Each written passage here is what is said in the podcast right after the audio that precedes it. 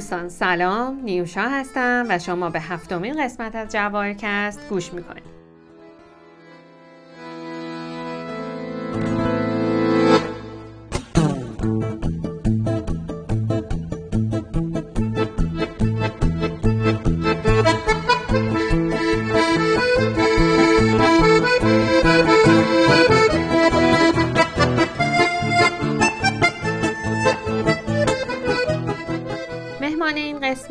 فریش البرزگو متولد 1361 دارای لیسانس طراحی چاپ و فوق لیسانس نقاشی از تهران هستند. فریش البرزگو نمایشگاه های زیادی در ایران و خارج از ایران در حوزه عکاسی، نقاشی و مجسم سازی برگزار کرد. و در بیش از ده نمایشگاه در زمینه جواهرات در تهران، شیراز، مشهد، تورنتو، انگلستان، اسکاتلند، برلین، کویت و غیره شرکت کردند که تعدادشون انقدر زیاد بود که من به همین خلاصه بسنده کردم. بریم و با هم به صحبت من و فریش البرزگو گوش کنیم. سلام خیلی خوشحالم که مهمون ما در جواهرکست هستین. می‌خواستم بدونم از چه سالی وارد حوزه جواهرسازی شدین و در مورد سبک کاراتون برمون توضیح بدید. سلام عزیزم. هم به شما سلام می‌کنم هم به اون عزیزان که دارن این پادکست رو گوش میدن. واقعیتش اینه که تو حوزه من از حوزه تجسمی وارد جواهرسازی شدم. در واقع هنرمندا یا صنعتگرا هر کدوم از یک حوزه از یک دری وارد این داستان میشن. من از تجسمی اومدم مجسم سازی رو پیش آقای تناولی شروع کردم در حدود یازده سال پیش. بعد یه دوره ایشون برگزار کردن. الان چهارده 15 ساله که شاگردی ایشون رو می‌کنم در حدود ده ساله که جواهرسازی رو ایشون یه دوره برگزار کردن به عنوان مجسمه های پوشیدنی که در واقع ما میمدیم همون آبجکت هایی که توی مجسم سازی اجرا می‌کردیم اومدیم کوچیک کردیم. در واقع حمل کنیم با بدنمون اون آبجکت رو. واسه همینه که همین داستان سبب شد که من وارد عرصه جواهرسازی بشم. زیورالات در واقع. چون جواهرسازی مفهوم سنگهای قیمتی و متریال خیلی با ارزشتر داره تو ذهن ها زیورالات یه چیزایی می‌تونه باشه که خیلی قابلیت استفاده روزمره تر و از متریال مختلف باشه. صرفا با ارزش می‌تونه نباشه. بعد دیگه دوره اول ایشون رو من رفتم کلاساشون رو گذروندیم و اینکه هر کسی نسبت به اون طرز فکری که داشت شروع کرد کارش رو آماده کردن و ساختن و من چون علاقه به مسائل اجتماعی خیلی داشتم از همون اول. بیشتر جذب موضوعاتی شدم که در واقع موضوعات اجتماعی هن که بهشون میگن پاپ آرت. در واقع هنرهای مصرفی و روزمره و کاربردی. در واقع از اون عناصر و از اون علمان ها من بیشتر استفاده کردم و می‌کنم و ده سال طول کشیده که این راهو من حالا به هر طریقه بوده مسیر رو طی کردم تا به الان رسیدم. خیلی هم عالی. فکر می‌کنم توی سبکتون حالا علاوه بر اینکه میاد یه چیزای روزمره رو زیبا می‌کنید که به عنوان زیور بتونیم استفادهشون کنیم یه نگاه انتقادی هم دارید توی کاراتون درسته؟ درسته. یعنی در واقع وقتی که من کار رو شروع می‌کنم خیلی برام مهمه که به غیر از جنبه بسری کار یه مفهومی هم حتما داشته باشه. در واقع بعضی از کارا می‌تونه تنز داشته باشه یه تنزی پشت کار در رابطه با عوض کردن اون آبجکت یعنی وقتی که شما مثلا یه موضوعی و مثلا برج آزادی رو انتخاب می‌کنین و می اینو کوچیکش می‌کنین دیگه اون مفهومی رو که وقتی شما اون برج از اون دور می‌بینین اون عظمت رو می‌بینین دیگه واقعا نداره. و وقتی که جایگاهش عوض میشه یه مفهوم جدیدی پیدا می‌کنه. حالا این مسئله اینجا سوال مطرح میشه که زمانی که این آبجکت داره عوض میشه از حالتی به حالت دیگه در میاد من می‌خوام مفهومی رو که کسی که داره کار رو می‌بینه یا میپوشه یا استفاده می‌کنه از اون کار داشته باشه تنز باشه یا یه مفهوم تلخی پشتش باشه یا یه سوالی براش به وجود بیاد.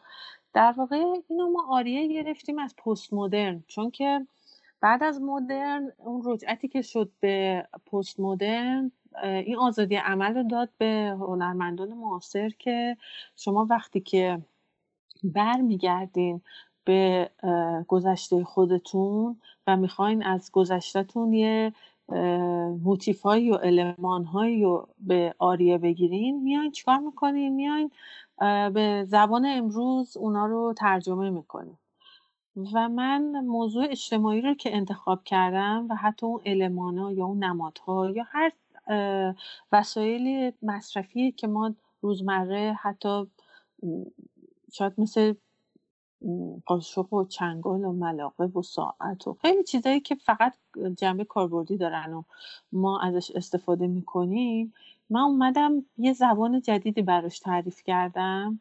و شاید اون چیزی که در ظاهر اون لباسی که تنش شده کاملا پاپ آرته ولی روی کردی که داره صرفا فقط پاپ آرت نیست. یعنی شما در واقع می‌تونین به عنوان یک فکر یک کار مفهومی به همراه یک کار پاپ آرت بهش نگاه کنید چون مثلا توی کار روزنامه ها که من بریده های روزنامه رو میام انتخاب می‌کنم و باهاشون یه کار زیور درست می‌کنم و بقیه عراقلاتی هم که دارم توی کار استفاده می‌کنم کاملا متریال های مصرفیه.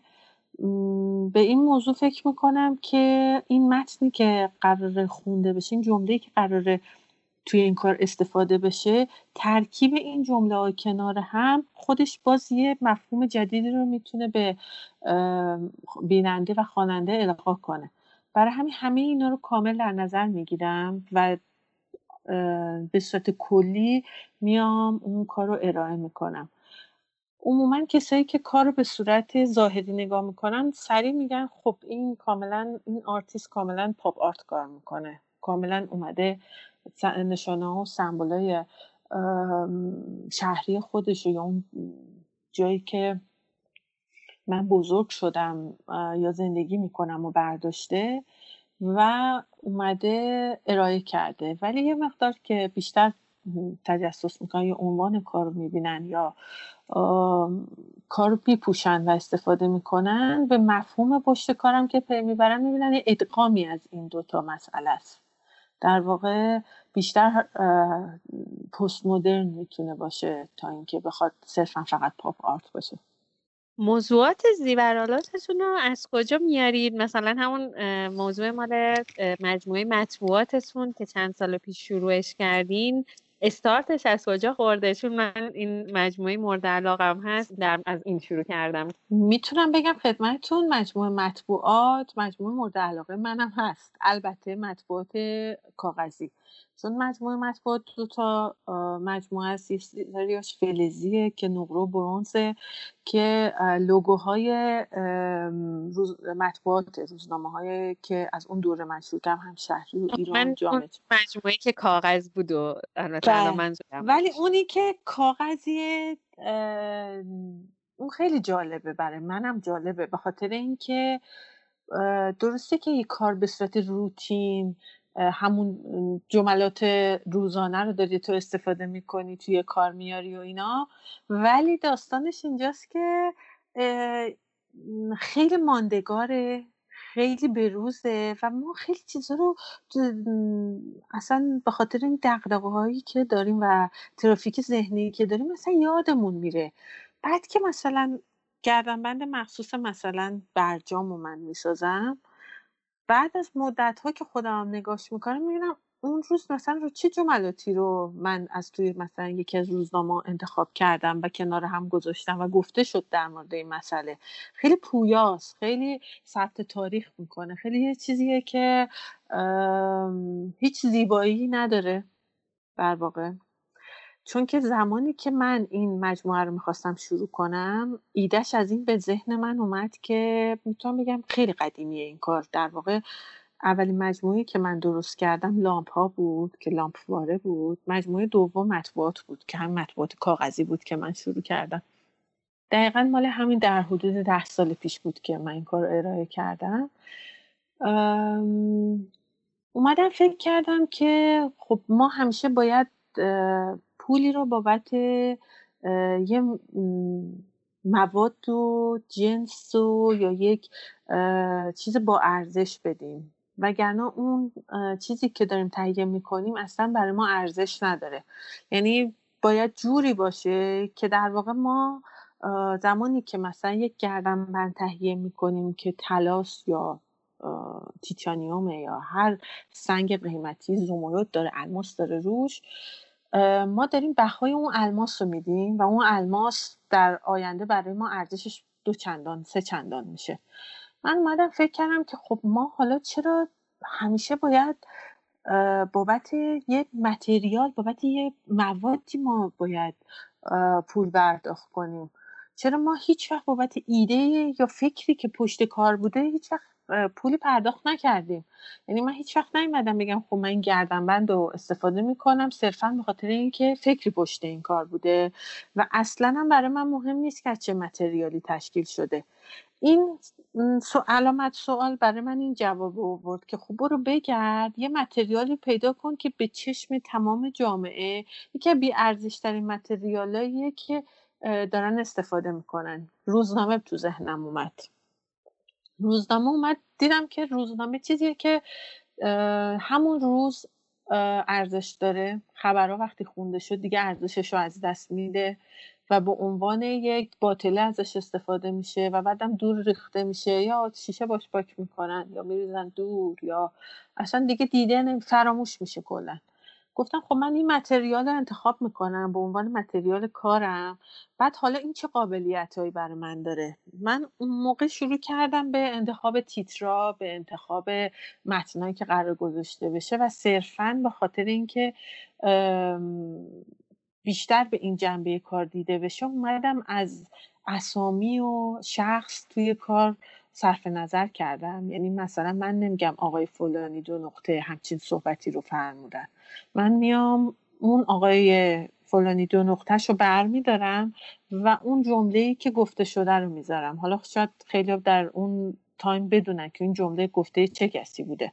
حالا ما اینو حذفش می‌کنیم که فقط اون ایده بیاد تو ذهن مخاطب که بگه که در واقع من دارم اون پول و صرف اون ایده اون کار انجام میدم. و برای همین بود که این مجموعه هایی که من از کاغذ از پول اسکناس از کوپون از خدمت شما ارز کنم که بلیت اتوبوس تمر تمام اینایی که اوراق بهادار هستن ارزش دارن ولی ارزششون انقدر نیست که شما در طولانی مدت بخوایم به عنوان سرمایه بهشون نگاه کنی از اونا استفاده کردم. و اومدم من یه ارزش مضاعفی بهشون دادم و جایگاهشون رو عوض کردم. و اومدم مثلا در زیورالات استفاده کردم که بگم که در واقع اون فکر و ایده برای من ارجحتر از متریاله. من همیشه با متریال مشکل دارم.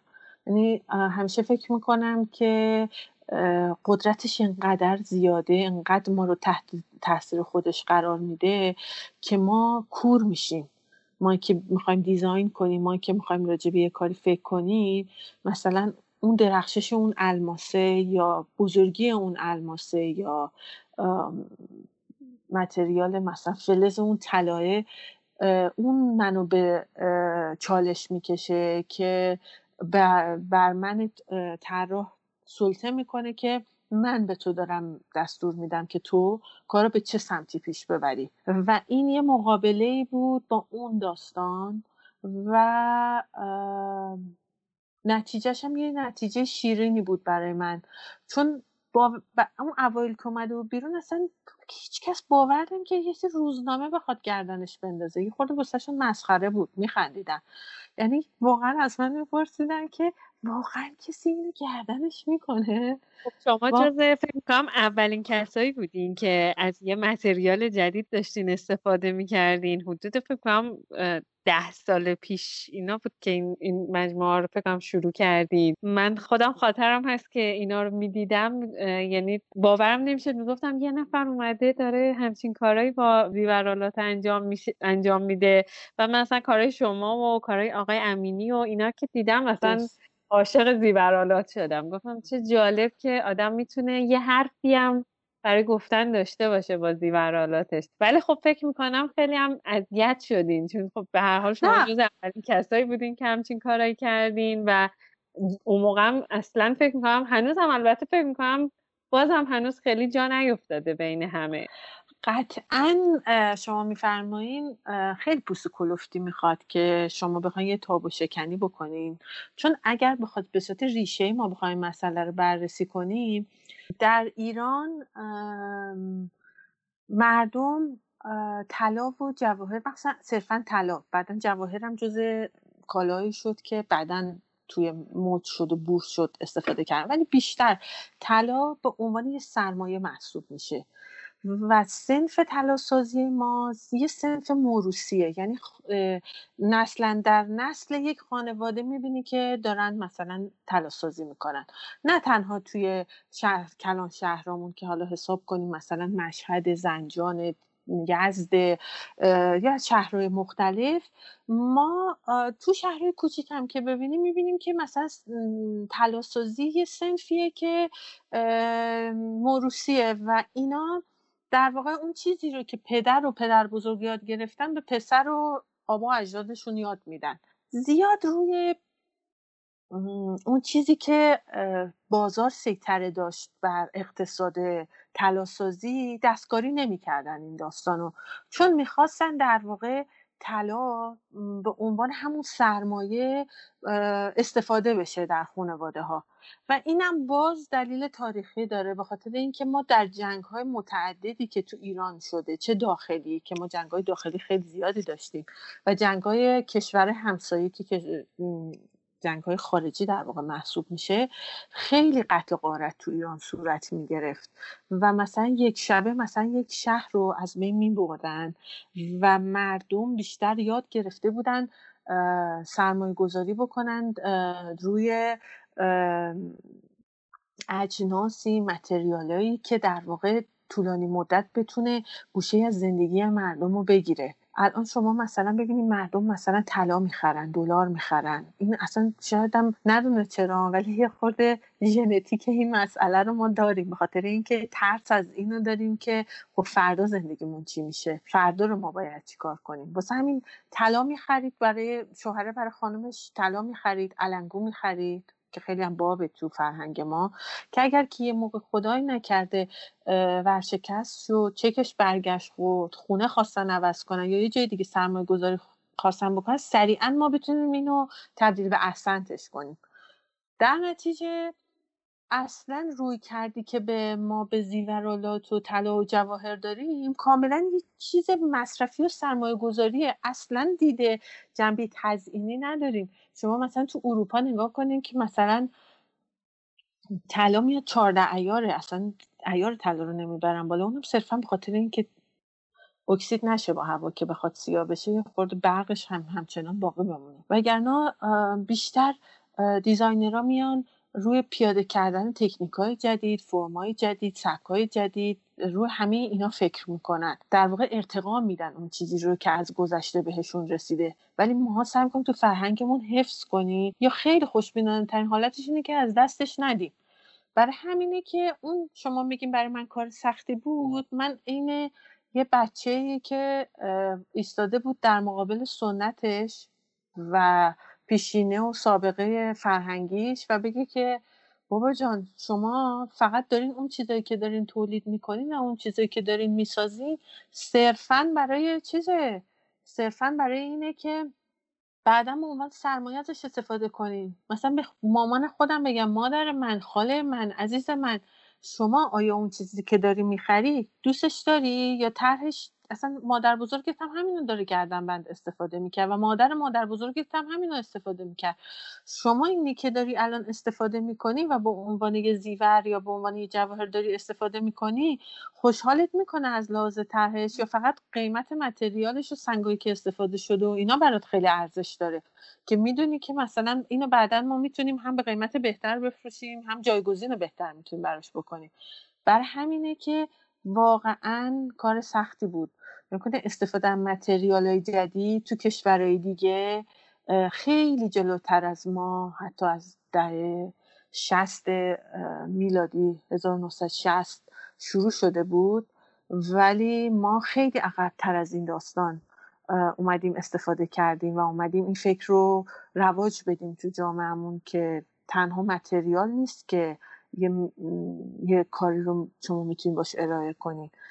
چیزای دیگه هم هست. اجرا هست فکر هست نوع ارائه هست و و و و آیتم های دیگه. واسه همینه که بله من یه مقدار یه مقدار که بیش از اندازه اون اوایل خیلی به میخندیدن. اشکال هم نداره. یه خورده پوست کلوف می‌خواست. یه قسمت از اصل داستان این بود که تو به خودت باور داشته باشی که باید اینو توی این جامعه ارائه بدی. باید حداقل اگر که کل جامعه نپذیرن همچین طرز فکری رو حداقل یه درصدی از جامعه باید حداقل فکر کنن که یک آرتیست واسه چی اومده. الان میگه که خب حالا ما یه, یه زاویه دیگر هم تو زندگیمون ببینیم. یه جای دیگر هم حالا ببینیم. بدی نیست که حالا مثلا اینم دیده بشه یا این فکر هم ارائه بشه. برای همین من سعی کردم رو اون باوری که برای من تو ذهنم به وجود اومده بود پافشاری بکنم. من برای اینکه کارامو توی یه خط توی یه جهت ببرم جلو درسته. وقتی که شما دارین کار می‌سازین ذهن فراره دیگه. یه چیزای دیگه تو ذهنتون میاد که احساس می‌کنین که خب اینم میشه اینم فکر خوبیه. ولی باید شخ و برگ اضافه ها رو حرس کرد. باید اون چیزایی که از مسیر اصلی آدم رو دور می‌کنه ازش پرهیز کرد. چیزایی که برای من خیلی اهمیت داره اینه که اون فکری رو که به صورت کلی اون ایده اصلی اون ایده مادر در واقع ارزش گذاری برای جایگاه اشیاء در واقع اشیا در جایگاه جدیدشون مفهوم جدیدی پیدا بکنن و اینکه به چه صورت ارائه بشن برای من اولویت داره. مثلا وقتی که می‌خوام یه کاری رو ایده پردازی بکنم به این فکر می‌کنم که خب من تا حالا چیا رو گفتم؟ راجع به چه object ایی صحبت کردم؟ راجع به چه المانهایی از توی شهر از همون جایی که دارم زندگی می‌کنم استفاده کردم؟ چه چیزایی دیدم چه چیزایی ندیدم؟ چون وقتی که داری انتخاب می‌کنی شما این object ها رو یا این نمادها و نشانه ها رو قطعا خیلی زیادن خیلی زیادن. ولی وقتی که داری دسته بندی می‌کنی می‌بینی که خب حالا مثلا من بیشتر روی کردم مسائل اجتماعیه.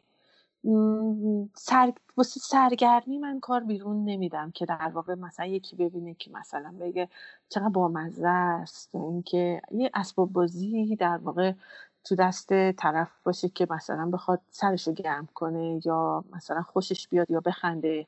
صرفا این جهت این جور کارا رو اصلا سمتش هم نمیرم.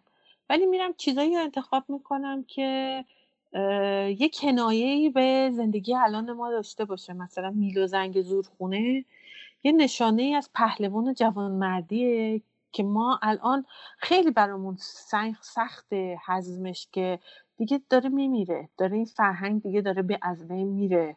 مردم انقدر مشکلات و دغدغه و درگیری ذهنی دارن که دیگه جوون مرد بودن و پهلوان بودن براشون دیگه اولویت نیست. مثلا میرم بیشتر روی این نوع تفکر این نوع علمان ها که اینا رو برگردونم یه یادآوری به جامعه خودمون داشته باشم که بوده این چیزا. ولی خب الان نیست و فقط می‌تونیم ما نشانه ها همراه خودمون داشته باشیم. از عناصر فرهنگی جامعه مثلا میان الهام می‌گیرید و خیلی چیزای دیگه. نه فقط نه فقط فرهنگی نیست. وقتی شما آنتن بالا پشت بونه وقتی کولر رو می‌خوای استفاده کنی زیاد به فرهنگ ربطی نداره. می‌دونی؟ یا کنید فرهنگ فرهنگ که در واقع میشه گفت یک یک روکرد روزمره زندگی آره. آفرین. یک چیزای روزمره زندگیه که فقط شاید ماهایی که تو این دوران زندگی کردیم یا دوران من متولد 61 هم تهران به دنیا آمدم و وقتی که توی شهر میچرخیدم نگاه می‌کردم می‌دیدم که خیلی از خونه ها خیلی از چیزهایی که توی شهر وجود داره خیلی مشترکه. مثلا ما کولر آبی داریم هممون هممون دریچه آب تهران داریم. هممون نمی‌دونم. خیلی همه چیزا در زندگی ماها که رشد کردیم همه چی مشترک بوده و یه چیزی بوده که تو شعور جمعی هممون تاثیر گذاشته تو خاطر جمعی هممون بوده و ما باهاش بزرگ شدیم. حالا که بزرگ شدیم وقتی که به اون دوران برمیگردیم اونا یه ذهنیت دیگه بوده. احساس می‌کنم الان که دیگه سنمون رفته بالا الان یه ذهنیت دیگه برامون ایجاد می‌کنه. پس من بیام اون زبانه که تعریفش عوض شده رو من خودم یه تعریف دیگه بهش بدم. واسه همینه که زیاد فرهنگی نیست ولی بیشتر میشه گفت اجتماعیه در واقع.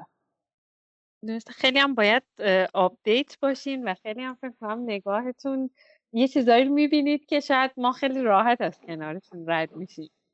ببین راحت در واقع آدما از کنار هیچی رد نمیشن. مرد آدما توی جامعه مثل خونه خودشونه. همه چی رو حس می‌کنن همه چی سر جاشه همه چی رو دوست دارن. مثلا میگم این تخلیه چاهایی که دم در خونه ها می‌زنن. انقدر تعدادش زیاده و انقدر این امر تکرار میشه تکرارش برای ما عادی میشه. خیلی چیز عادی شده واسه ما. ولی من اون عادی شدن رو دارم دوباره برش میگردونم که دیده بشه. و من دوباره مثلا اون تخلیه چوهه رو میام می‌کنم انگشتر. میگم که من من این تکرار تکرار تکرار من اذیت نمی‌کنه چون من عاشق این شهرم. من عاشق حتی چیزایی هم که حتی خیلی رو اذیت می‌کنه. مثلا میگه در خونه ما رو خیلی زشت می‌کنه این برچسبه. ولی این هویت منو داره تعریف می‌کنه. هویت یک خونه که در تهران یا شهرستان های مختلف با این دریچه تخلیه چاه یه هویت جدید پیدا می‌کنه و این یکی دو سالم نیست. یعنی من وقتی که بچه بودم این برچسب تخلیه چاه بود تا الان. یعنی الان دیگه حالا مثلا زدن پیگرد قانونی داره نمیچسبونن. ولی سی سال چل سال این داره با ما بزرگ شده زندگی کرده. ما هم همینطور با اونا بزرگ شدیم زندگی کردیم. واسه همینه که مردم یادشون نمیره. مردم این علمان های بسری که دورشونه عادی میشه فقط واسه شون می‌دونی؟ واسه, واسه اینکه یه سری از ایران وقتی میرن وقتی پای خاطراتشون میشینی راجع به ایران صحبت می‌کنن نمیان بگن که مثلا فلان خیابون شما دیدی فلان. میرن یک جزئیاتی رو برات تعریف می‌کنن که برات جالبه. مثلا میاد راجع به چیز خیلی چرتکه میاد راجع به چرتکه برات صحبت می‌کنه. میگه مثلا موقعی که ما حجره مثلا بازار می‌رفتیم مثلا اکثرا چرتکه داشتن توی مغازشون بعد شاید منم که بزرگ شدم مثلا عادیه ها ولی این جزئیات هست که اون شیرینی زندگی رو می‌سازه اون دوران رو در واقع تعریف می‌کنه و من عاشق این داستانهای کوتاه هم خب بعد از اینکه حالا این ایته پردازیتون رو کردین و موضوعتون رو مشخص کردین. بعد آثار برای ساخت آثارتون از چه تکنیکایی استفاده می‌کنید و روندش رو میشه برمون توضیح بدید؟ والا من ابتدا به ساکن اون چیزی که راجبش فکر می‌کنم و رو کاغذ طراحی می‌کنم. کامل می‌کشم برای خودم. چون معتقدم هر چه قدم ذهن فعال داشته باشید که بتونید حجم رو به خوبی تصور کنی ولی باز یک سری جزئیات میمونه که چون اون هیجان ذهنت داره تو رو سمت موضوع اصلی می‌بره از اون جزئیات تو غافل میشی. من ابتدا به ساکن اگر که بخوام یه کاری رو اجرا کنم به صورت دقیق میام رو کاغذ می‌کشم. یعنی اگر که مثلا بخوام یه انگشتری طراحی کنم که مثلا در مورد مثلا یه موضوعی مثلا در مورد نظر باشه. همین انگشتر نظر که داخلش پوله. میام ابعاد و اندازش رو کامل می‌کشم روی کاغذ که بدونم که مثلا اون تصوری که من دارم از اون انگشتر به صورت دو بودیش به چه صورت در میاد؟ بعد از اون قطعا وقتی که داری روی کاغذ اون فکر و ایده رو پیاده می‌کنی یه سری جزئیات بهش اضافه میشه یه سری اضافات ازش حذف میشه. چون مثلا به صورت کلی نگاه می‌کنیم نه این دیگه اضافه گوییه یا این کار اذیت می‌کنه و باید یه چیزایی توش کم و زیاد بشه. و یه نکته خیلی مهمی که داره اینه که شما داری یک وسیله کاربردی در نهایت می‌سازی. یعنی اون شخصی که داره اون فکر و ایده شما رو حمل می‌کنه با خودش باید یک مقدار اون کاری که انجام میشه قابل استفاده باشه. اگر نتونی اون نکات رو توش رعایت بکنی یه مقدار نمیگم کار درستی نیست اصلا هیچ محدودیتی توی امر وجود نداره. ولی خب قطعا طرف مقابل به جای اینکه یک ساعت انگشتر تو رو دستش کنه 6 ساعت 8 ساعت دستش می‌کنه. یا اینکه اگر یه گوشواره از یک مقداری وزنش سنگین تر باشه خب طرف بعد دیگه رو گوشواره رو گوشش کردن گوشش اذیت میشه درش میاره. پس من باید این استانداردهایی تو این مسئله رعایت کنم لحاظ وزن از لحاظ اندازه. باید این مقدار فکر کنم. یعنی همراه با اون که ایده رو دارم روی کاغذ اجرا می‌کنم یک سری استانداردهای ابعاد و اندازه و وزنش رو به صورت تقریبی در میارم. بعد که یه مقدار خیالم راحت شد که این مسئله این فکر شدنیه شروع می‌کنم با برنامه های کامپیوتری اجرا کردن یا با راینا یا با ماتریکس بستگی داره که به ذهنم بیاد. البته مثلا با زیبراش هم من شده کار اجرا کردم که مثلا بستگی به خود طرح داره. و دلیل داره که من این کار رو چرا با کامپیوتر اجرا می‌کنم؟ اون کار اکثرا خیلی ساده است. یعنی اگر که شما جواهرسازی رو به صورت سنتی بلد باشین. میگی خانم جان شما یه سری از این کارا رو که اصلا می‌تونی رو موم رو وکس به صورت مستقیم در بیاری. نیازی نداره انقدر به خود زحمت بدی که بخوای با کامپیوتر اجرا کنی بعد بری قالب بگیری بعد بخوای مثلا ازش تولید بکنی و اینا. ولی داستان اینجاست که چون خیلی بعضی از کارا خیلی ساده است مثلا اون پلاک باز است و بسته است. فوق العاده ساده است. این شما با یک دو دورم وکس رو گذرونده باشی کامل می‌تونی اینو روی وکس اجرا کنی. ولی من میگم من این وقت رو می‌ذارم این کار رو با کامپیوتر اجرا می‌کنم این هزینه رو بابتش میدم قالب خوب می‌گیرم. همه یه چیزایی که واقعا پروسه مال یه تلاسازیه در واقع. همه این کارا رو انجام میدم. چون من می‌خوام بگم که اون ایده اجرای اون ایده باید خوب باشه باید درجه یک باشه. به خاطر اینکه طرف وقتی که کار رو می‌بینه میگه خب این یه فکری پشتشه ولی چرا انقدر کار کثیف اجرا کرده؟ نمی‌خوام این حس توی مخاطب ایجاد بشه که من از سهلنگاری از بی ارزش گرفتن اون فکر و ایده از پیش پا افتادن اون موضوع چون موضوع موضوع روزمره است. و اومدم تو اجرا و ارائه این کار هم سهلنگاری کردم و اینقدر این کار برام جدی نبوده و اینقدر این کار برای من مهم نبوده که اومدم یه راه آسونم برای اجرای کار انتخاب کردم. نتیجهش هم یک چیز قابل قبولی شده چون هم فکری پشتش بوده هم یه اجرایی بوده. ولی یه چیزی که در نهایت طرف که خب بابا این ببین چه وقت و انرژی چقدر هزینه کرده که این کار رو ارائه داده برای یه فکر به این سادگی. پس خیلی برای من این مسئله از ابتدای کار که شروع کردم برای من ارائه کار خیلی مهم بوده که مخاطب احساس نکنه که کمکاری کردم یا ارزش نذاشتم واسه ارائه کار. بعد از لحاظ وزن از لحاظ اینکه ابعاد اندازه همه چیز چجوری قرار ارائه بشه فکر می‌کنم بعضی موقع کار تو دو تا اندازه ارائه میشه. چون برای مثلا گردنبند مناسبه ولی برای گوشواره مناسب نیست پس من باید ابعاد اندازه رو عوض بکنم. اینا رو همه رو انجام میدم بعد میره تو پروسه برای قالب گیری و بعدش هم از روی قالب موم زده میشه موما تمیز میشه همه بعد ریختگری میشه بعد ریختگری هم کارا میاد برای تمیز شدن و اون جزئیاتش قرار زنجیر بهش اضافه بشه سیخ گوشواره قرار بهش اضافه بشه و اینا میناکاری بشه و کاراشو انجام میدیم و بعدش هم که برای استفاده ارائه میشه. البته فکر می‌کنم چون بیشتر کارهای شما اعداد و حروف و فونت های خاصی داره فکر می‌کنم به خاطر همینه که ممکنه با وکس یه مقدار مثلا خیلی دقیق در نیاد. فکر می‌کنم به خاطر این فونت ها این چیزایی که توی کارتون دارید با نرم افزار اجراش بهتر هست. درسته؟ من واقعیتش خیلی دوست داشتم کار تمیز باشه.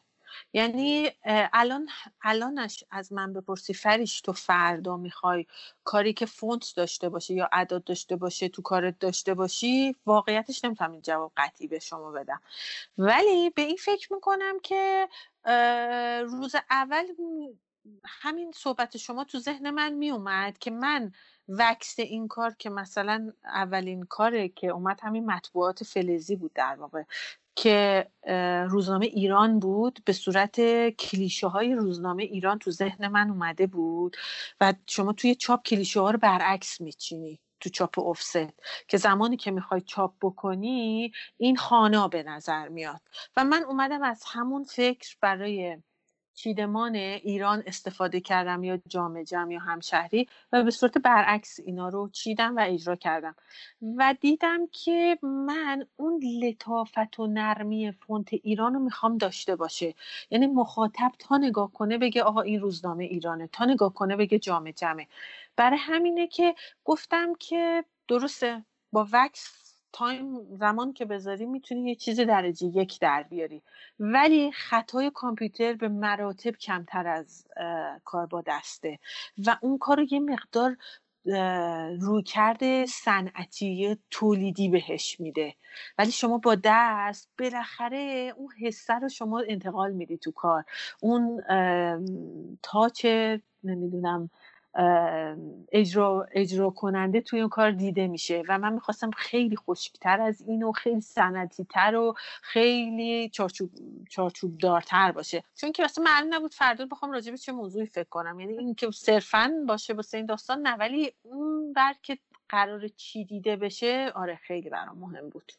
با وکس هم قطعا میشه یه کار خیلی تمیز و درست کرد. ولی خب حرفتون هم کاملا درسته. بستگی داره که چون خیلی می‌پرسن این کار می‌خوام درست کنم این با وکس درست کنیم یا با نرم افزار درست کنیم خیلی بچه ها همیشه بین این دوتا سوال دارن. خیلی به نظرم بستگی داره که واقعا چی می‌خوان درست کنن.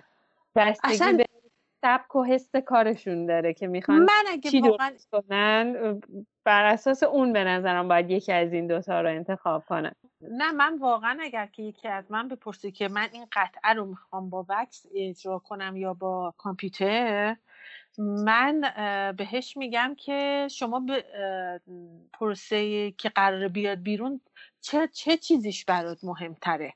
شما اول باید سوالات تو ذهن جواب بدی.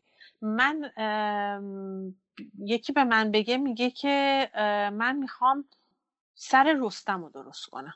خب؟ یکی به من بگه خانم من می‌خوام سر رستم رو با وکس درست کنم. خب؟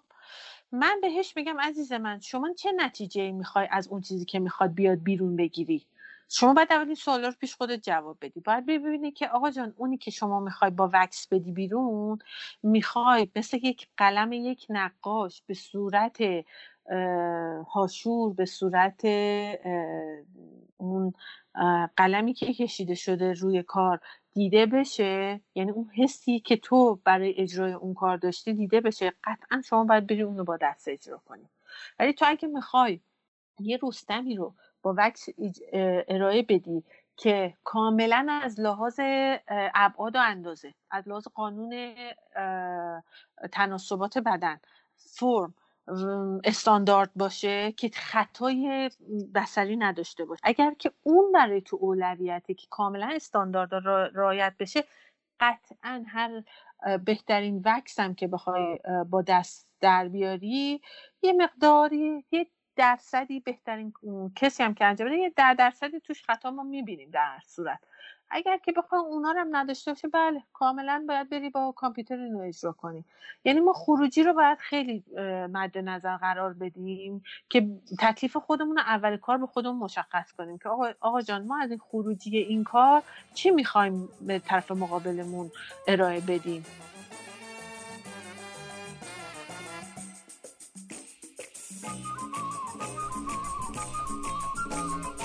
به موسیقی مورد علاقه فریش ارگورسکو گوش می‌کنیم تو کبوتر سفیر عشقی روی بام تو نشسته بودم.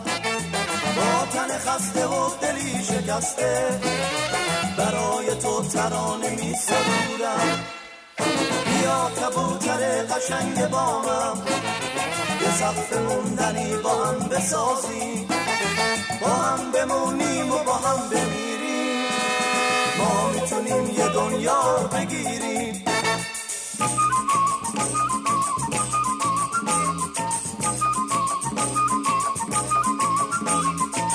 می‌دونم لبات گل اناره بوسه از اون لبا چه حالی داره می‌دونم لبات گل اناره بوسه از اون لبا چه حالی داره؟ به من نگاه کن تا غمو ببینی. تا بتونی واسم قصه بخونی. قصه ای از بارون و ابر نگو. دلم می‌خواد بازم با من بمونی. اگه بیای به خاک پاک میشینم. هر جا میرم تو رو اونجا می‌بینم. ما دوتا عاشق و دوتا کبوتری.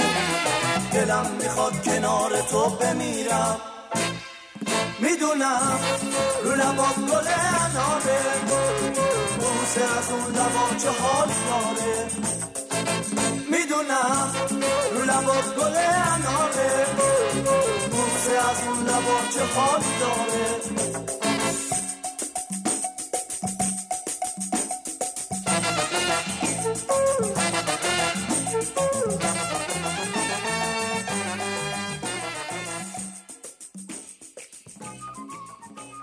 به نظرتون اگه سازنده ها بخوان حالا روی کرد معاصر بیشتر داشته باشن توی کاراشون باید چه کاری انجام بدن؟ خب سازنده که خیلی هم مثلا بچه ها بعضی وقتا می‌پرسن که ما می‌خوایم دوست داریم مفهومی کار کنیم ولی نمی‌دونیم چه کار باید انجام بدیم نمی‌دونیم از کجا شروع کنیم یا اصلا می‌تونیم این کار رو انجام بدیم یا نه؟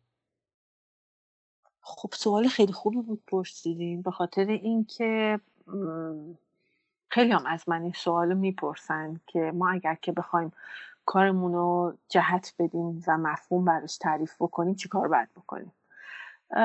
مسئله معاصر بودن که اول بخوایم راجع بهش صحبت کنیم. اصریه که در واقع ما داریم زندگی می‌کنیم بهش میگن معاصر. ولی در واقع در تعریف جواهرسازی و یا هنرهای تجسمی معاصر این معنی رو نمیده در واقع. در واقع اون چیزی میشه که ما از مدرن و پست مدرن به آریت گرفتیم و داریم راه اون دو مسیر رو حالا چه به صورت موازی داریم طی می‌کنیم که داریم به زمان الان می‌رسیم. نگاه کنیم توی اروپا الان هنرمندان معاصر بیشتر رو متریال دارن کار می‌کنن. در واقع اولویت کارشون آزمون خطای متریال های جدیده که چی کار می‌خوان بکنن. ولی تو کشورهای دیگه که جامعهشون درگیر مسائل اجتماعی بیشتر حالا خیلی کشورها هستن که این داستان رو دارن اینا میان بیشتر رو کرده پست مدرن می‌گیره کار جوارسازیشون و در واقع میان می‌خوان غیر از این که اون متریال به روزو که دارن استفاده می‌کنن در کنارش اون چاشنی مفهومم اضافه بکنن.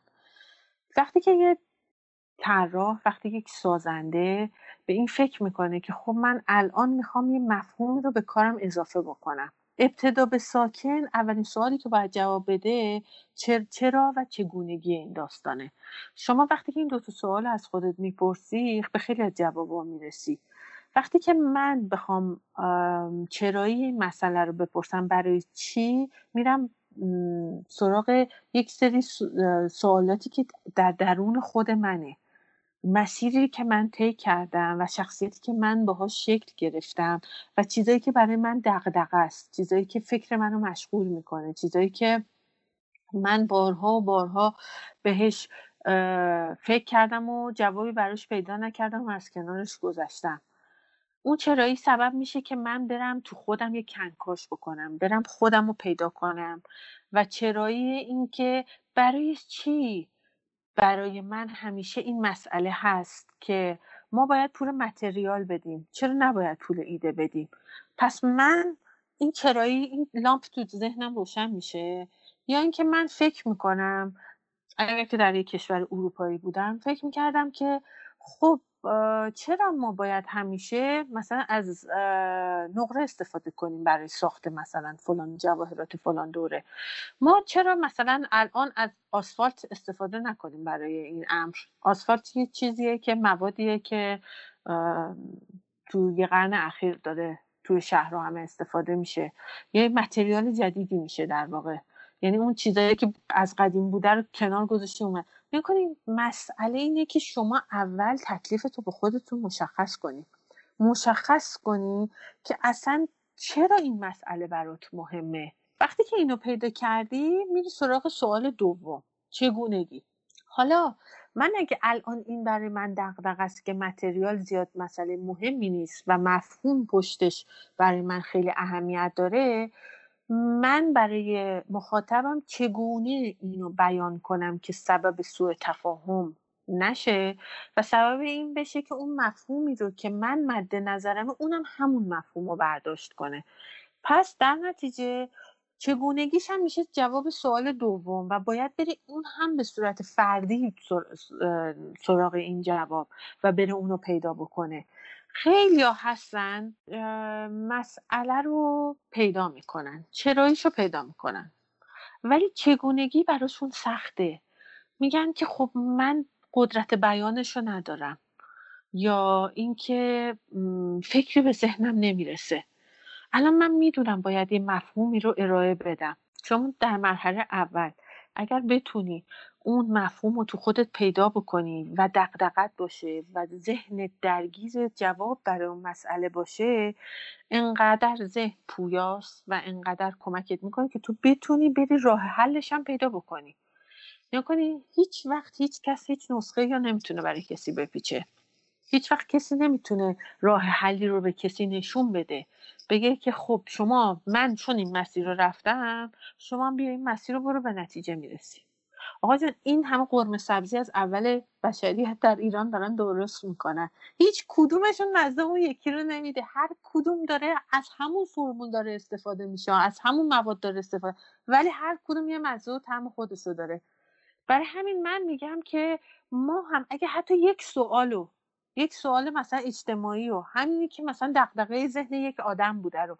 بخوایم همون رو بخوایم براش چگونگی تعریف بکنی هزاران هزار راه ما می‌تونیم براش پیدا کنیم. طراحهای ما باید یا کسایی که سازندن بهترین لطفی رو که در حق خودشون می‌کنن ببینن آیا این دو تا سوالو می‌تونن هر دو رو جواب بدن؟ اگر که نمی‌تونن جواب بدن چرایی خیلی مسئله مهمیه. چرایی در واقع ما میایم طراح معلف توی جامعه تعریف می‌کنیم. در واقع به عنوان ایده مادر میاد در جامعه. میاد میگه آقا جان چرا که مثلا کاغذ نشه یه متریال برای ساخت جواهر؟ بعد حالا مسئله چگونگیش بیان میشه.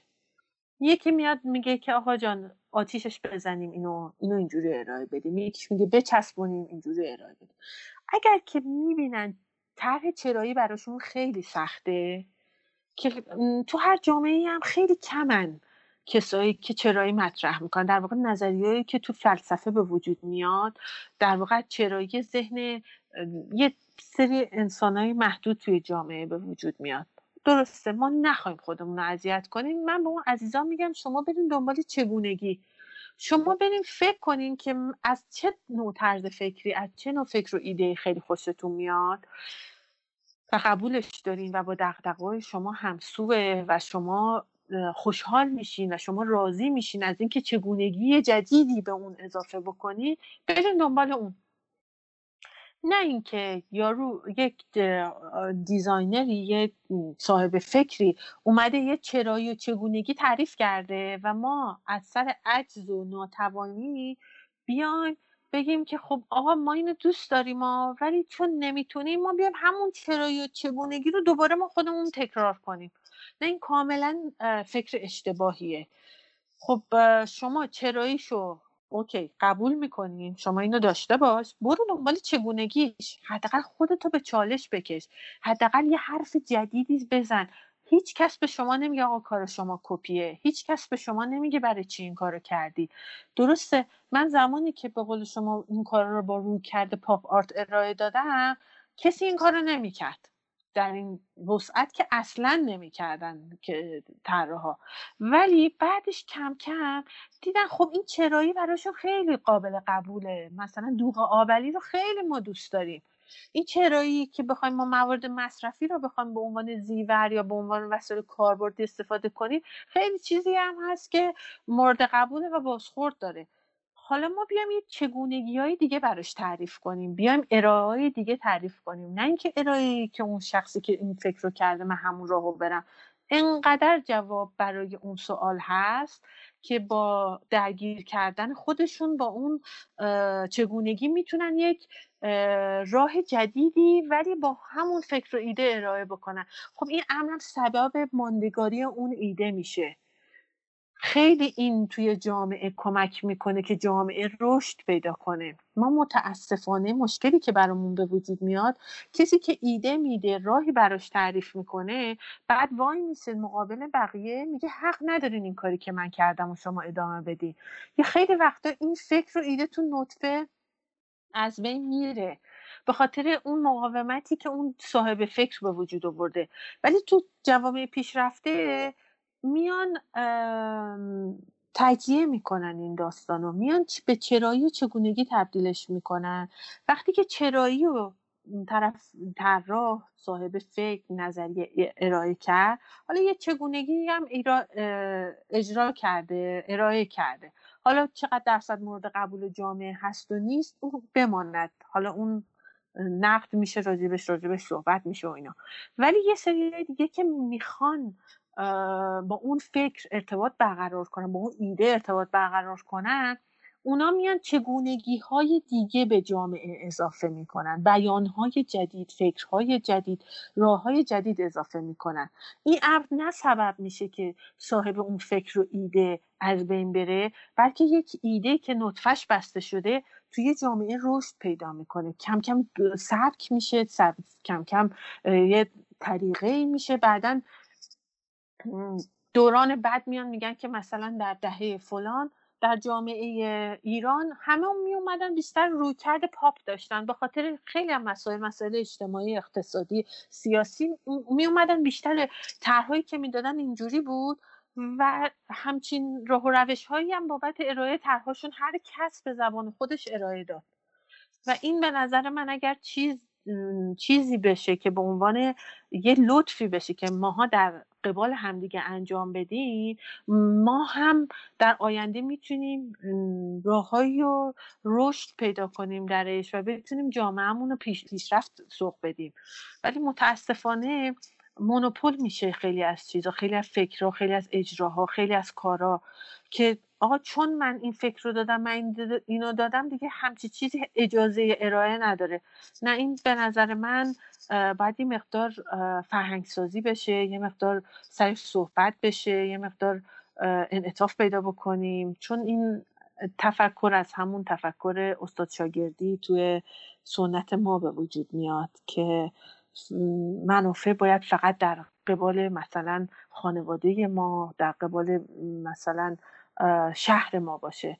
ولی الان با این جامعه که داره اینجوری پیشرفت می‌کنه یه مقدار یه مقدار منصفتر باشیم یه مقدار درستتر فکر کنیم که بتونه حداقل جامعهمون از لحاظ طرح از لحاظ فکری یه مقدار پیشرفت کنه به نظرم. مرسی. ممنون بابت توضیحاتتون. یه سوال دیگه هم که ازتون داشتم. شما سال 2015 و 2017 جوایز دو سالانه فلورانس رو برنده شدید. بله بله. اون جایزه که برنده شده بود در موردش برمون توضیح میدین و اینکه نحوه شرکت توی مسابقه چجوری هست و در مورد اینکه چی شد که این دوتا اثر برنده شدن؟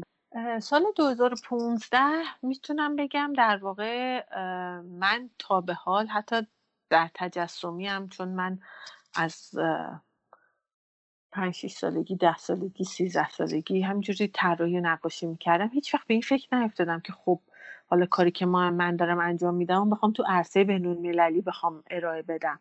خیلی برای من جدید بود این داستان و اصلا هیچ تجربه ای نداشتم. در واقع دفعه اولم بود که همچین اتفاقی بر من میافتاد.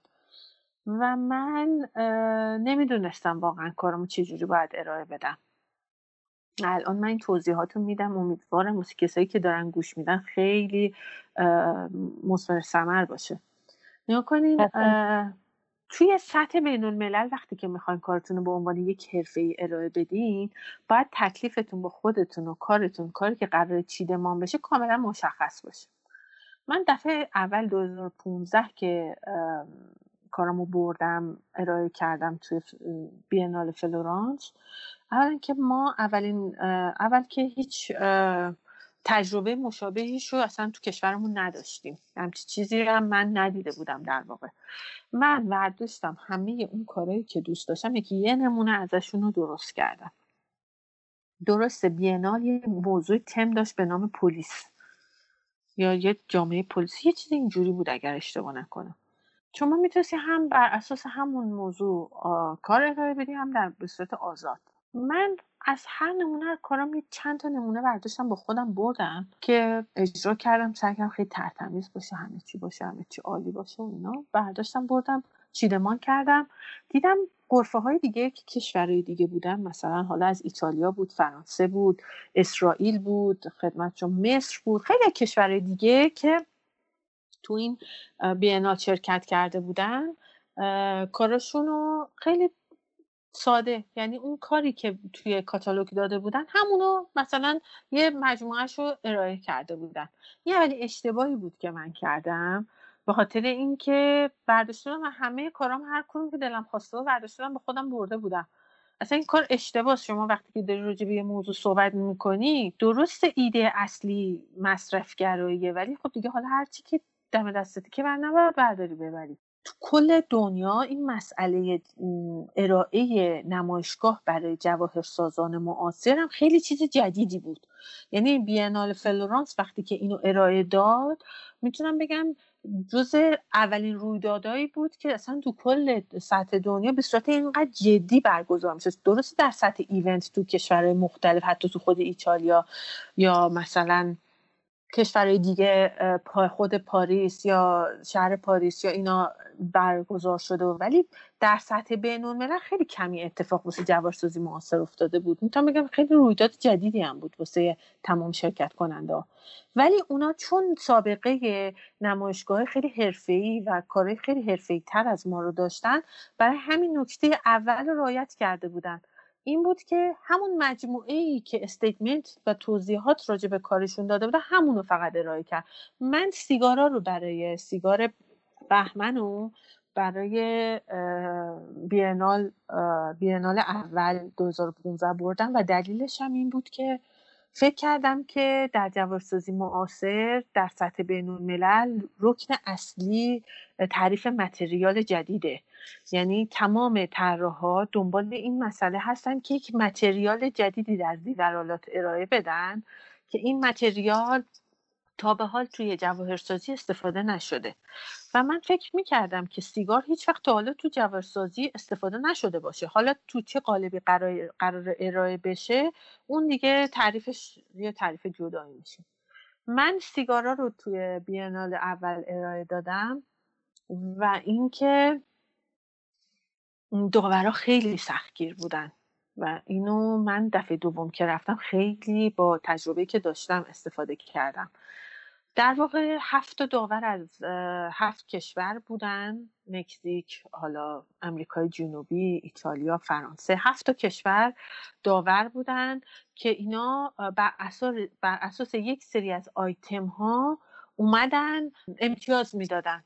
ارائه کار ابعاد و اندازه کار statement کار اینکه اصلا کار از نزدیک به چه صورت ارائه شد؟ چون عکس کار فرستاده شده بود کاتالوگ رفته بود و اینا. نوآوری خیلی براشون اهمیت داره. material خیلی براشون اهمیت داره. یه statement ی که در واقع رویکرد جدیدی از اون گردنبند دستبند یا هر چیز دیگه ارائه کنه توی اون نمایشگاه خیلی مهمه. من یادم اون سال ایتالیا پاپیه ماشه با پاپیه ماشه گردنبند ارائه کرده بود. خیلی هم قشنگ بود. یعنی یه چیزی بود که از لحاظ بسری اون زیبایی شناسی رو کاملا داشت. چیزی که من هیچ وقت کارم رعایت نمی‌کنم. یعنی اصلا برام اهمیت نداره. کار از لحاظ زیبایی شناسی اولویت من نیست. همیشه اولویت سوم و چهارم منه. ولی خب مثلا اون کار رو می‌دیدی از پاپیه ماشه استفاده شده ولی زیبا هم هست. ولی خب متریال جدیدی برای اروپا محسوب نمی‌شد. مثلا ولی اون آرتیستی که اسرائیلی بود و نفر اول شد و با هم صحبت کردیم در مورد کاراش که کاراش رو به چه صورت ارائه کرده و یه کار فوق العاده مینیمال ارائه کرده بود. یک سری فلز بود. که داخل یه متریالی قرار گرفته بود که خودش اونو درست کرده بود از دور نگاه می‌کردی شبیه سیمان بود ولی سیمان نبود یه, یه رزینی بود که خودش ترکیب کرده بود بهش رسیده بود ولی از لحاظ بسری شما شبیه سیمان می‌دیدی و اینو برش زده بود. زمانی که برش زده بود یه مقدار فلز داخل این رفته بود خیلی کار مینیمالی بود و اون قسمت فلز رو یه مقدار براق کرده بود. خیلی فرم قشنگی رو به کار داده بود. این به خاطر ارائه اون متریال جدید و به خاطر اون کار به اون سادگی نفر اول شد و واقعا کارش قابل ستایش بود. این به من این درس رو داد که زمانی که توی رقابت بین المللی قرار می‌گیری نباید از این در بری تو که بگی حالا ما ایرانیم حالا ما تا حالا نمایشگاه نذاشتیم حالا ما نمی‌دونم تجربه نداشتیم. نه عزیز من وقتی که تو داری میری در سطح بینالملل وقتی پذیرفتنت وقتی که اون موقع که انتخاب داشتن می‌کردن که رزومت رو فرستادی نمونه کار تو فرستادی اینا گفتن خب شما در حدی هستی که می‌تونی بیای در این رقابت شرکت کنی خب شما باید یه کاری رو ارائه بدی که یا بهتر از همشون باشه یا نباشه حداقل در حد کار بقیه باشه. برای همین هیچ جای توجیه وجود نداره. پس باید همه این نکات رو رعایت کنیم باید مطالعه روزتو ببری بالا. باید بدونی که که کشورهایی که اروپایی الان تو متریال خیلی دغدغه دارن. نمی‌دونم امریکای جنوبی اصلا متریال براش مهم نیست. بیشتر روی فکر کار چون بیشتر مشکلات اجتماعی دارن مثل ماها. همه اینا وقتی که تو داری توی یه ایونت توی مسابقه توی یه چیزی شرکت کنی تمام این اینا رو باید بری راجبش مطالعه کنی. وقتی که به نتیجه برسی بعد جواب بدی به خودت که آیا جای من هم در بین اینها هست یا نیست. البته خیلی کورکورانه بوده یعنی اول باید دقت کنن ببینن این مسابقه مال کدوم کشوره و داوراش چه چیزایی رو دقدقشونه و میپسندن. باید به این چیزا توجه کنن. خیلی مهمه. یا کنی هر چقدر اندازه اون مسابقه یا اون ایونت یا اون در واقع بینال که در واقع میشه گفت یه چیز کاملا دو سالانه بین المللی در واقع تعریف میشه. هر چقدر که این دایره بزرگتر باشه قطعا استانداردش میره بالاتر. قطعا سختگیری بیشتر میشه. چون عموما از حق انتخاب میره بالا. مثلا امکان داره از ایران ده نفر 20 نفر صد نفر از چه می‌دونم آلمان پنجاه نفر شرکت بکنن. و اینا این حق انتخاب دارن که بگن که خب ما از بین اینا این تعداد انتخاب ما ما کلا صد نفر می‌خوایم انتخاب کنیم. از کل دنیا امکانش هست مثلا یک کشور دو تا هم آرتیست سه تا آرتیست شرکت کنه ولی شما داری حساب می‌کنی سه تا آرتیست از آلمان از 60 نفر انتخاب کردن. پس ببینید چقدر باید استاندارد بره بالا چقدر باید اون نکاتی رو که شما باید رایت بکنی رایت کرده باشی که بتونی جز اون اعضا بپذیرنت. فکرت نو باشه کار تکراری نباشه ابعاد اندازه همه و همه همه این داستانا. واسه همینه که اون دایره هرچی بزرگتر میشه کار شما سختتر میشه. وقتی که مثلا شما توی نمایشگاه شرکت کنی که مطبوعات باشه زیاد دیگه قصه نداری که. مطبوعات یه تعریفی داره یه یک ابتدایی داره یه انتها. کاری که می‌خوای ارائه بدی از یک ایکس شروع میشه تا یه ایگرگ.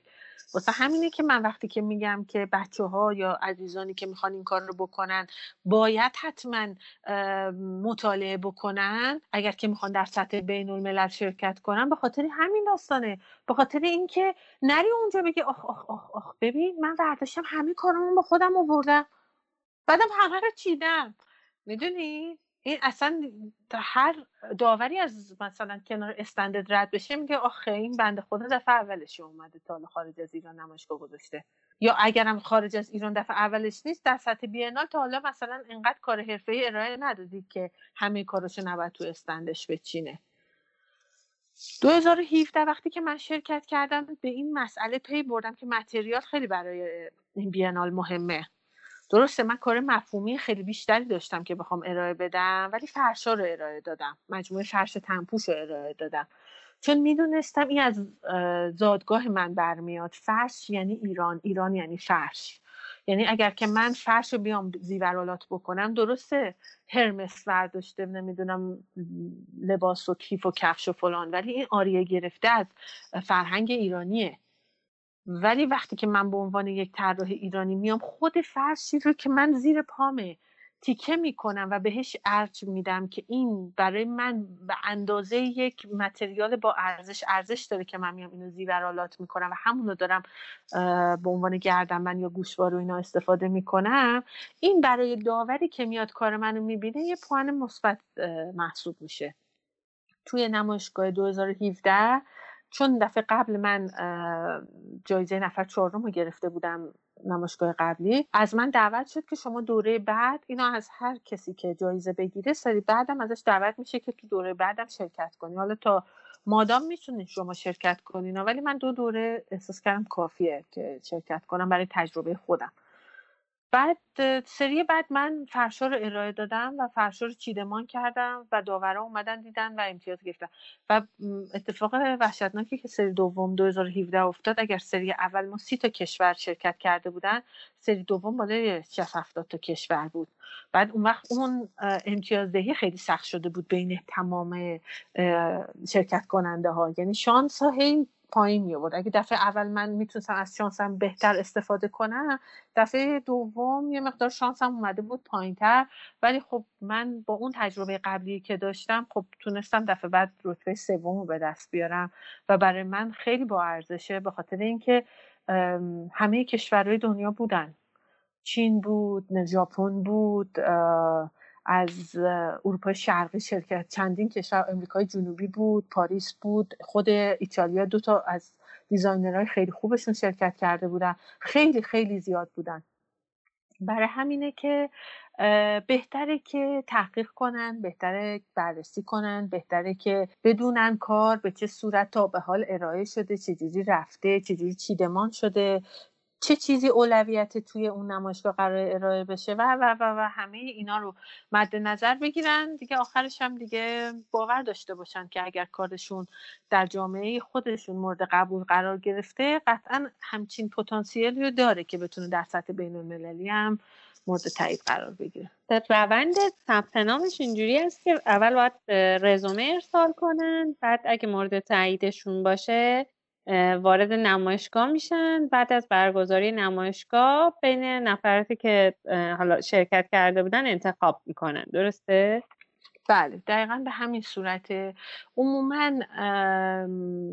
در کشورهای اروپایی که من بیشتر اروپایی شرکت کردم مسئله اینجاست که خیلی دوست دارن که چون به عنوان به عنوان کشورهایی هستن که فرهنگ و هنر خیلی براشون اهمیت داره و خیلی توی این زمینه کار کردن کارا به صورت ای ارائه بشه. برای همین اول از شما یه رزومه می‌گیرن نمونه کاراتون رو می‌بینن. اگر که آدرس سایت داشته باشین قطعا میرن کاراتون تو سایت می‌بینن. اگر که نه حالا تو فیسبوک یا اینستاگرام میرن کاراتون رو می‌بینن.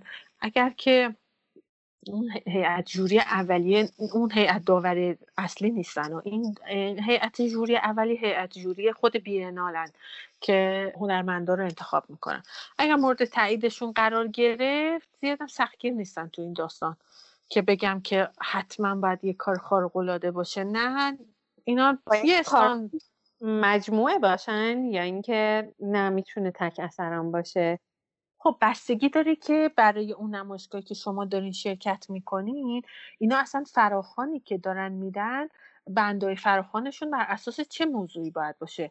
بعضیاشون میگن که مثلا دو قطع کار ما کافیه برامون برای حداقل. ولی بعضیشون میگن نه ما قطعا باید مثلا یک مجموعه با یک موضوع مشخص توی نمایشگاهمون داشته باشیم. یعنی زمانی که شما دارین فراخان اون نمایشگاه رو مطالعه می‌کنین پیش خودتون می‌دونین. بعضی از سازنده ها و هنرمندان ما عموما بیشتر تک اثر درست می‌کنن با موضوع تک. بعضیا نه بعضیا مجموعه دوست دارن درست بکنن که مثلا حالا مجموعه می‌تونه با هم در ارتباط باشه یا همشون از یه ایده نشأت گرفته شده باشه. این دیگه بستگی داره دیگه که زمانی که شما می‌خواین توی نمایشگاه بین المللی شرکت بکنین آیا اون بندایی که تعریف شده تو اون فراخان به کار شما به موضوع شما به طرز فکر شما می‌خوره یا نمی‌خوره؟ خود من الان هفته میلان هفته مد میلان ایتالیا برای خرداد ما ازم دعوت کردن که شرکت کنم. من خیلی خوشحال شدم از این داستان چون که جز منتخبین کل دنیا تو جوارسازی معاصر دعوت میشه ازشون که بخوان توی همچین هفته شرکت بکنن. ولی باز با این شب آرتیستار هست درسته؟ اسمشون میگن بله بله. مربوط به و من چیز کردم؟ ازشون اون فراخانشون رو خواستم. دیدم که خیلی آزادن تو این داستان. من دیدم مثلا از دو قطعه تا ده قطعه. انتخاب خودتونه می‌تونید انتخاب کنین و اینکه چیدمان کار فقط توسط خودشون کامل انجام میشه ارائه کار توسط خودشونه. یه کتاب قرار چاپ بشه که آثار ارائه شده درش قرار گرفته میشه. اون یک نوع عکاسی مخصوص می‌خواد. عکاسی مدلینگ اینا لازم دارن که عکسای شما رو توی جاهای عمومی ارائه بدن. مثلا توی جای مجازی یا توی مطبوعات قرار قرار بدن. و اینکه چیزای نکاتی دیگه که اینا داشتن این بود که material براشون آزاد بود. خیلی همون نکته که material خیلی براشون مهم بود. material جدید باشه. statement تون حتما یه statement کامل 500 کلمه ای باشه. این statement 500 کلمه ای یعنی کاملا شما باید اون فکر رو از ابتدا تا انتها بهشون توضیح بدی. برای چی مثلا من این کار رو با این موضوع توی این ایونت قرار دادم؟ می‌دونین اون چرا و چگونگی رو اینا دنبالشن. به خاطر اینکه اون وقت شما میری توی رقابت اینکه هر کشوری چرا و چگونگیشو چجوری بیان می‌کنه. حالا بر اساس اون داوری که قرار بش... قرار انجام بشه و اون کسایی که قرار این کار رو انجام بدن دیگه اون سلیقه ای مثلا این کارو می‌کنن.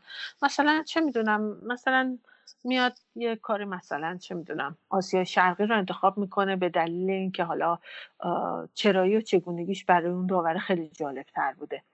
تمام این نکات رو رعایت می‌کنن. تمام مثلا قرار به 1500 تا از کتاب فروشی ها و کارهای یا جاهای مؤسسات هنری و اینا این کتاب پست بشه فرست یعنی در سراسر کل ایتالیا قرار این کار فرستاده بشه که به عنوان یه رزومه از جوارسازهای معاصری که فعلا فعال هستن در سطح دنیا و منتخب 100 تا حالا 100 خورده ای از اینا تو این ایونت شرکت کردن و هستن و اینا هر سال سعی می‌کنن بگردن آرتیستایی رو پیدا بکنن که مثلا در سطح بین هستن ولی توی این ایونت شرکت نکردن. حتما باشن که اینا بتونن اینا رو به صورت تاریخ نگاری در بیارن که به عنوان یک سابقه جواشتازی معاصر به عنوان یک پایگاهی بشه در واقع این امر براشون.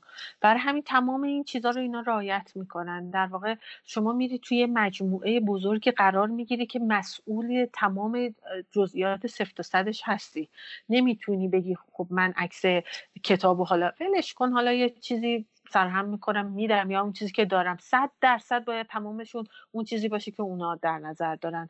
عکس مدلینگ که داری می‌گیری باید جدید باشه باید فکر نو پشتش باشه باید کار حرفه عکس حرفه بره.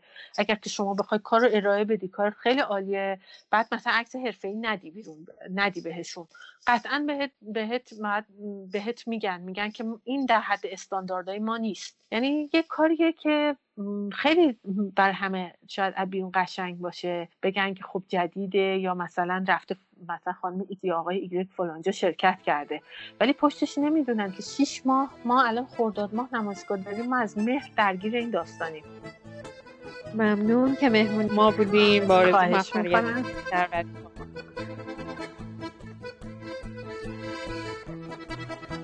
به پایان هفتمین قسمت از جوایکست رسیدیم. با تشکر از فحیش البرسکو که دعوت من رو در این اپیزود قبول کردن و با تشکر از محسن لطف علی پور که من رو در edit این اپیزودها همراهی می‌کنه. تعامل شما می‌تونه باعث دلگرمی من برای ادامه اپیزودها باشه. این اپیزودها هیچ هدف تجاری رو دنبال نمی‌کنه و صرفا برای بالا بردن و آگاهی دادن به همکاران و علاقمندان در این حوزه هست. و همچنین ساخت این پادکست ها کار فوق العاده زمانبری هست. ولی یک مقدار تعامل شما کم و دل سرد کننده هست. البته تشکر می‌کنم از تمام کسانی که این اپیزودها رو معرفی کردن و با نظرات و انتقاداتشون من رو تشویق کردن ولی شما می‌تونید با اشتراک گذاری این پادکست و همچنین نوشتن نظراتتون در قسمت کامنت ها من و این اپیزود رو حمایت کنید. شب و روزتون خوش. فروردین 1400